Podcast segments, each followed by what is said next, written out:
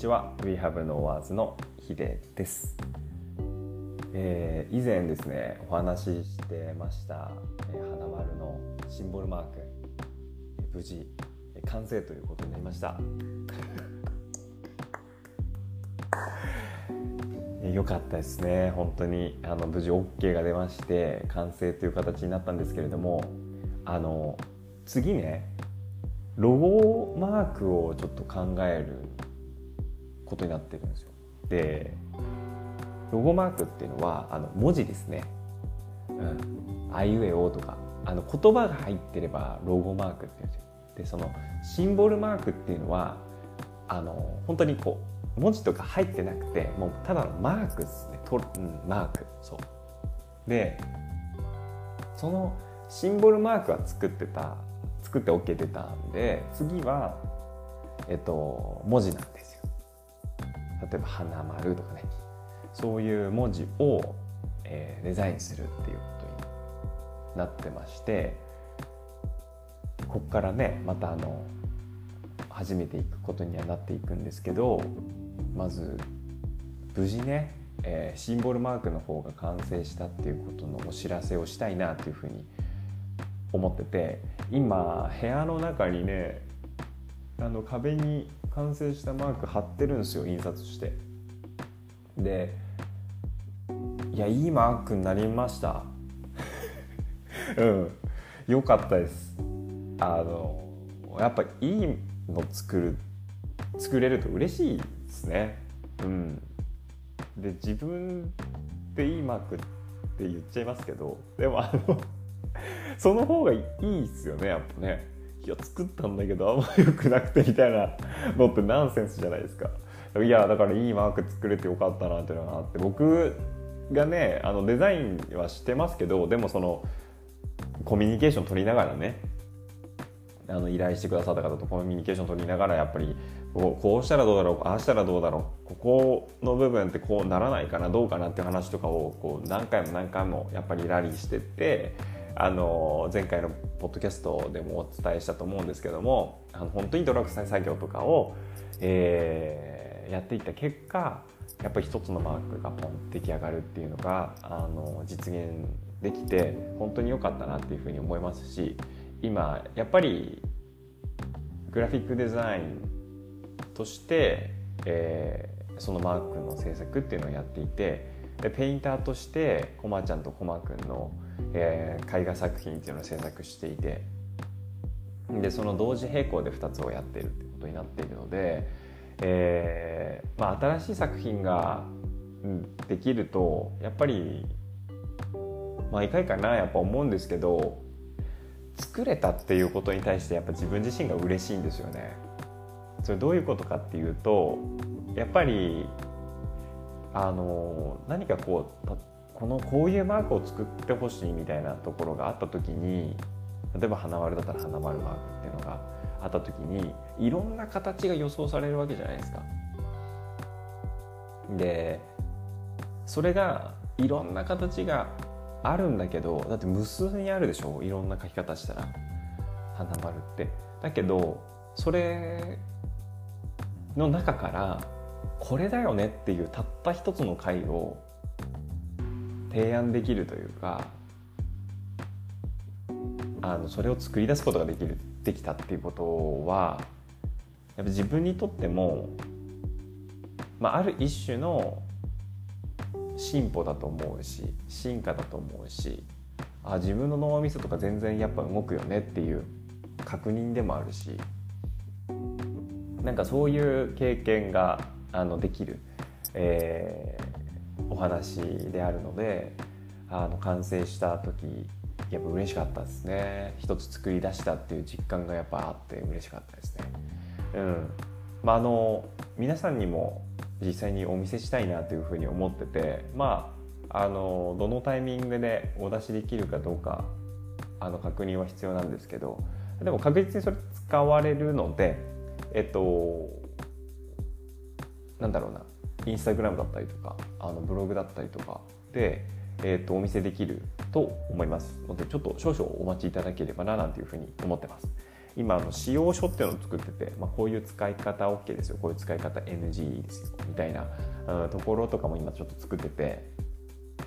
まあ、そんなことをですねあの昨日の夜もやったんですけどあの今日もやっていこうかななんていうふうに思ってます。あとロゴね。ロゴどういうのがいいかななんていうのを頭でぼんやりと今、え、考えてる最中です。はい。であのなんだろうな。ペインティングの方もですね、えーと、桜の花を描いてまして、まあ、あの冬本番になる前ですけどペインティングには新作には、えー、桜が咲き始めてまして。まだあの制作途中の、えー、写真なんですけれどもインスタグラムに昨日アップ、えー、しておりますので、えー、ぜひぜひ、えー、チェックしてみていただけたらななんていうふうに思います。であの今日はですねあ昨日今日で僕お休みいただいててはいでどんな話をしていこうかなというふうに、えー、考えてたんですがあ意外とね僕ねプライベートの時間であそんなにあの大勢じゃないですけど僕にあの相談とかあの悩み事を話してくださる方っていてそういるんですよ。であの僕もそのえっと全員が全員ねあの答えられるわけじゃないし時間って有限だしただあのこの人にはやっぱ答えたいよねっていう方ってやっぱいたりするので、うんと、その時には時間を取って結構、えー、がっつりお話ししたりとかするんですけど、えーまあ、その中で例えば前に僕もポッドキャストで「幸せってなんだろう?」っていうエピソードを配信したことがありましたけど、えーと、そういう幸せについての相談だったりとかあとはですね、えーと、これもお話ししてたチームビルディングについてのお話だったりとかっていうのをあの相談されたりあと他にも、まあ、結構ねあのいろいろとあのお話しいただくことがあるんですよね。で、えっ、とまあ、僕に聞いてくれてるので、えっ、と、聞かれてもないのに答えるっていうのはナンセンスですけど聞いてくださってるのでもう本当に等身大の意見だけあのちゃんとお伝えするっていうまあそれしかできないんですけど、はい、そういった答え方をしてましてで最近ねえっと幸せの話になった時があるんですよ。でまあ幸せって何だろうって結構こう分析したエピソードについてはもう配信されてるのでそっち聞いてほしいなっていうふうに思うんですけどあのどういうことを話しされたかっていうとやっぱりその人自身そのなんだろうなあの、まあ、今、まあ、生きてることだったりとか、はい、あとはあの生活ができることだったりとかなんかそういう話ですね。そういう部分にフォーカスを当ててこれがやっぱり幸せってことなんですよねっていう話があったんですけどやっぱこれうんと、伝えるタイミングだったりとか伝え方だったりとかって人によるなっていうのは思うんですがやっぱりその向上心を持っているとかより成長したいなって思ってる方だった場合って、えー、やっぱ話するのは、まあ、僕が言うのもおこがましいかもしれないですけどその生きているとか生活できているってことは幸せの一部ではあるんだがあのより上目指せると思いますよっていう話はするんですよね。うん、であのやっぱりなんかこう自分で自信なくなってる時とか、まあ、不安が結構襲ってきてる時とかってやっぱこう今目の前の、うんと、あるものに対して、えー、フォーカス当てて自分は幸せであるっていうことを実感するっていうことって、まあ、出てくると思うんですけどあのやっぱりそのなんかより良くなりたいとか前に進みたいとかあの思いを持ってる方って意外とそれブレーキになっちゃう時っていうのもあるなっていうふうには思ってて、えー、と前ポッドキャストで話した時に、えー、っと例えばその、まあ、必要なものって大体人間やっぱ持っててでそれ自覚した上でより本当に欲しいと思うものとかよりあのやってみたいってあの思うこととか実現してみたいって本心からやっぱ思う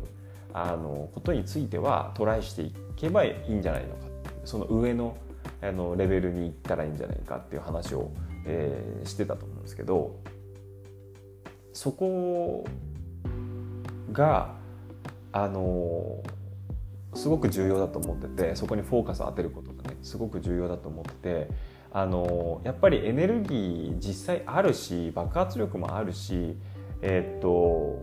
上見てんだけどなんかちょっとこう今ちょっと一瞬不安になってるとか今ちょっと自信ないっすっていう状態になってるからあの目の前のフォーカスで目の前の幸せの部分にフォーカスを当てることで、まあ、安心感を得るみたいなあの状況になってるっていう方も多分いるんだろうなっていうふうに思ってて僕自身もその経験あるから言えることなんだけどあのやっぱりねでもそういう人は結構飛び立っちゃう方がいいんじゃないかなと思っててより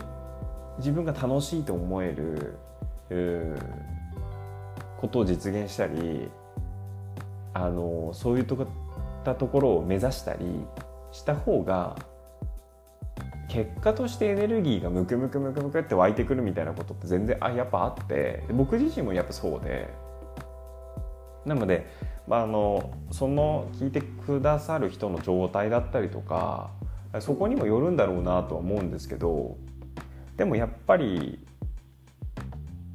その上のレベルっていうのを目指した方がフォーカス当てた方がまあ面白いっちゃ面白いんですよね。うん、なのでなんか最近そういう話をしたんですよね。あのまあ、毎日、まあ、一応生活できるわけじゃないですか。で僕あの画業をやあの画家を目指して行った時にめちゃめちゃお金なくなった時とかって何回かあるんですよ。だからあの本当にお金ないっすっていう時とか本当に経験しててで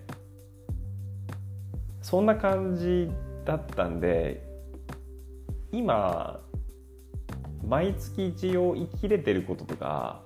生活できてることとかってすげえなって 思う時結構僕あるんですよ。まあ変な話ですけどね。はい。そそんなに追い込まれたことねえわっていう人がまあ、多くの方なんだろうなと思うんですけど結構やっぱりチャレンジした時に結構痛手を負ったみたいな ことっていや多々あってそうでしかも器用じゃなくて僕結構不器用なので目指したものに体当たりを仕掛けて、えー、ちょっと失敗するとかつまずくとか結構たくさんやっててで全くお金ないぞみたいな時とかも本当に経験してきてるのでなんかその僕だからこそやっぱり目の前にフォーカス当ててた自分もあの体感として体験としてあるしだけどそのやっぱ上を幸せの上位レベルをちょっと見てそこにフォーカス当てて、えー、チャレンジしていくことも経験してるしまあそのフェーズによってまちまちではあるんですけどやっぱ上のフェーズに行った方が楽しいんですよねやっぱ楽しいっちゃ楽しいですやっぱり。うん、なのでなんかこの間ねいろいろ相談を受けてた中で僕が思ったのはやっぱり今あるものにフォーカス当てるとあこれあるしな生きれてるしな生活できてるしな一応毎月あのなんとかできてるしなっていうところにずっとフォーカス当ててるとあのある種の安心感は芽生えるのかもしれないんですけど足踏みすることになってくるんじゃないかなっていうふうに思ってるんですよ。で、えっと、例えばそこで、ま、本当に満足ですっていう人は多分そこで OK だと思っててそこはあの無理強いする必要はないと思っててそこで全然 OK なんですよただ向上心持ってるみたいな人がそこにフォーカス当て続けてる時ってもったいないなと思って僕結構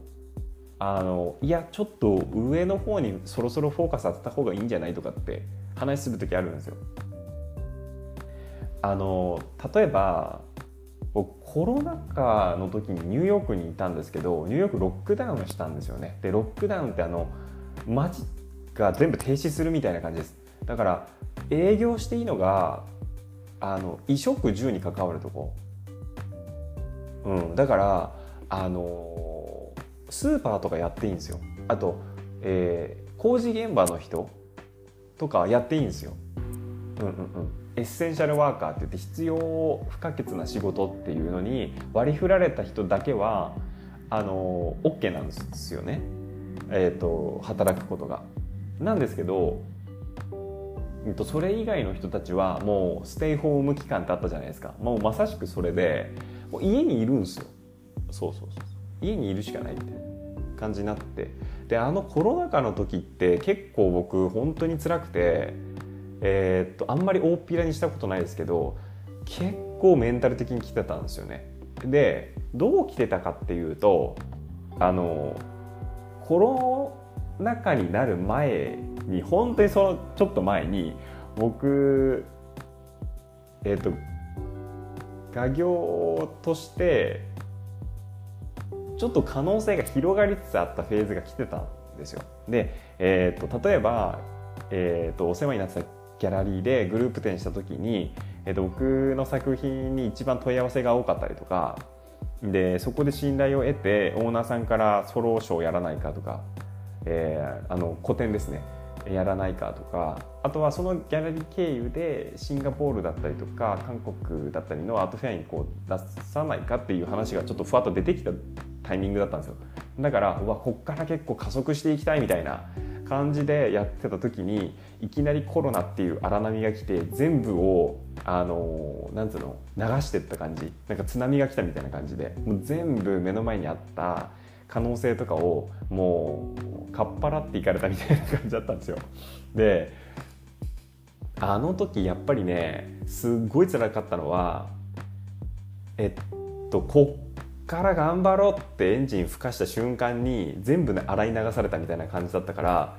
なんだろうな全てが水の泡になったとは言わないけれどもあの時の自分にとってはそれに近いようなところがあってえっとね結構今思ったらあの時自分の状況っていうのを時間かかりましたけどニューヨークの一室であの冷静に考えた自分にすごい拍手をしてますね。今でも。うん、なんかそこでちょっと感情的になっちゃってなんかなんだろうな。変に暴れちゃったりとかなんか、うん、すっごい落ち込んじゃったりとかね逆にね。あのそんな風になって思考停止になんなかったっていうところに、今でも拍手だなっていうふうに僕は思ってるんですけどそあのそこで思考停止にならなかったからこそ今自分がこうやってポッドキャストとかであの話ができてるっていうか今あの一応ねえー、日本で生活することができてるっていうところがあるのであの時に変に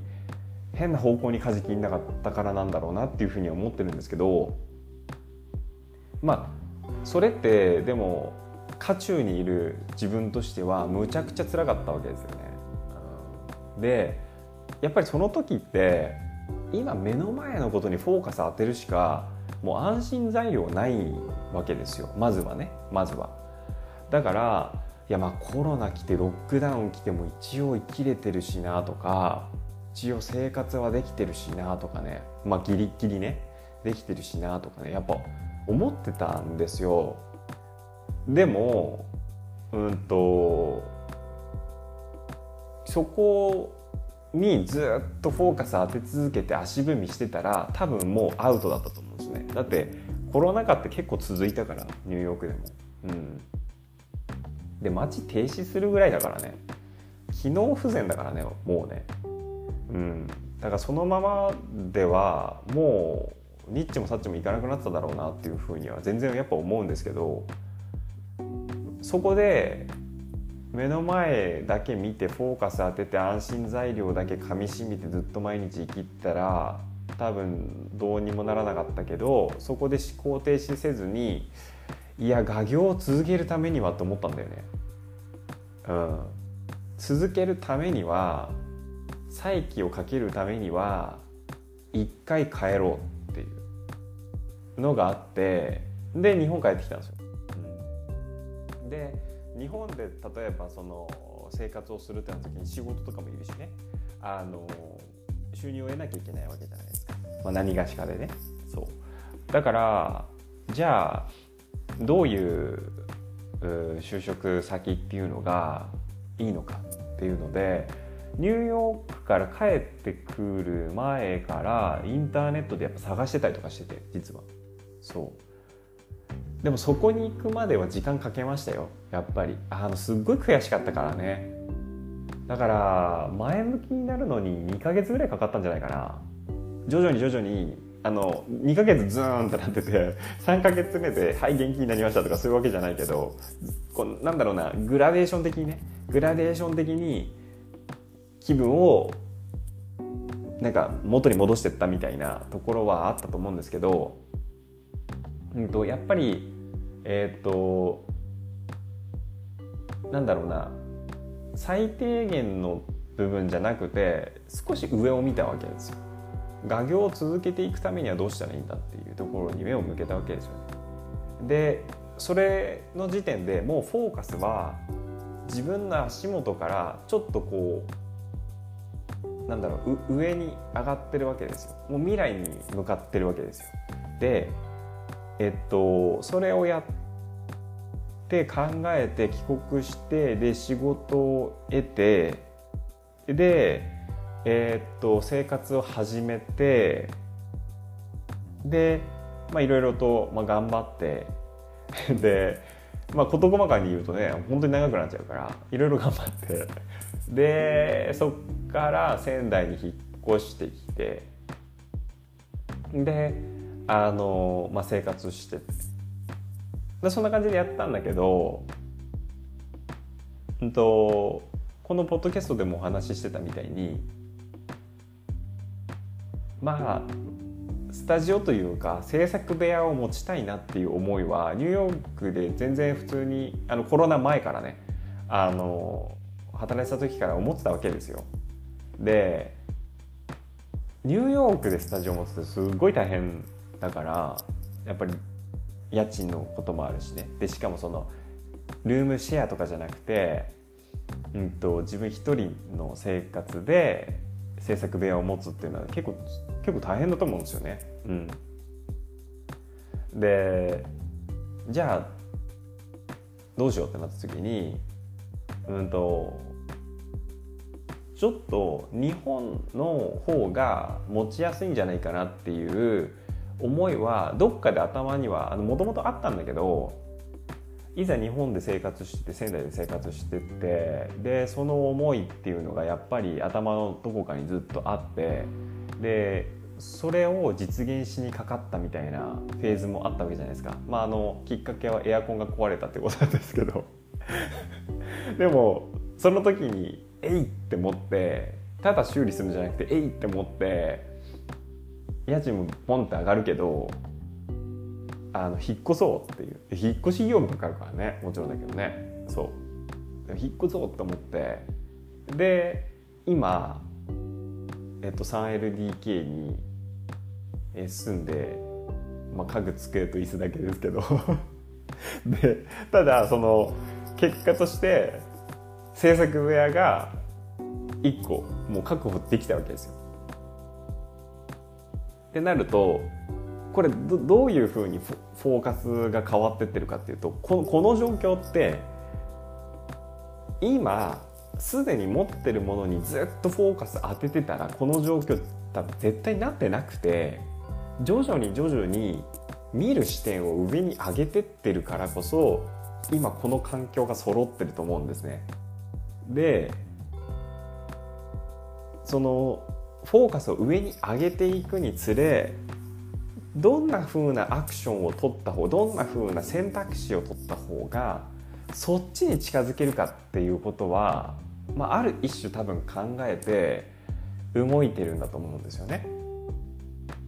なのでなんかこの間相談受けたりとかした時に思ったのは人によってはやっぱり一番近いところにフォーカスを当てることがブレーキになっちゃう時もあるし足踏み状態をずっと作り出しちゃうっていうことになっちゃう場合もあると思ってるんですよ。でもそうじゃないよね私はっていうところが少しでもあるんであればちょっとフォーカス上に上げてみるちょっとまた上に上げてみるちょっとまた上に上げてみるっていう少しずつ上に上げてってみるっていうことを、え、やっていくとより楽しい、まあ、より自分にとってワクワクするようなあの環境になっていくんじゃないかななんていうふうに思いました。で今日はそれをちょっとこうポッドキャストで話してみようかななんていうふうに思ってねえー、っとちょっと収録してみたんですけどなんかあの目の前の今持ってるとかね、えー、あるものにねフォーカスを結構当て続けてきたな。でもこのままじゃなくてもうちょっとこうなりたいんだよなみたいな。のが内心ある方がこれを聞いてくださってたらやっぱチャレンジしてみた方がいいとは思いますよ。うん、なんか肝が冷える瞬間とかもあるんですけどあの僕の人生経験レベルではそうななんだろうなあもっとさすすごい人ってきっときっとっていうか絶対的にいるわけじゃないですか世の中には。だからあの僕はのその肝が冷えるレベルってその人からすればえそんなことで？みたいなのはあるかもしれないけどそういうのでも置いといて置いといてで皆さんも置いといて であのヒヤッとする時とかもやっぱありますよね。そうそうそうそうそう。そう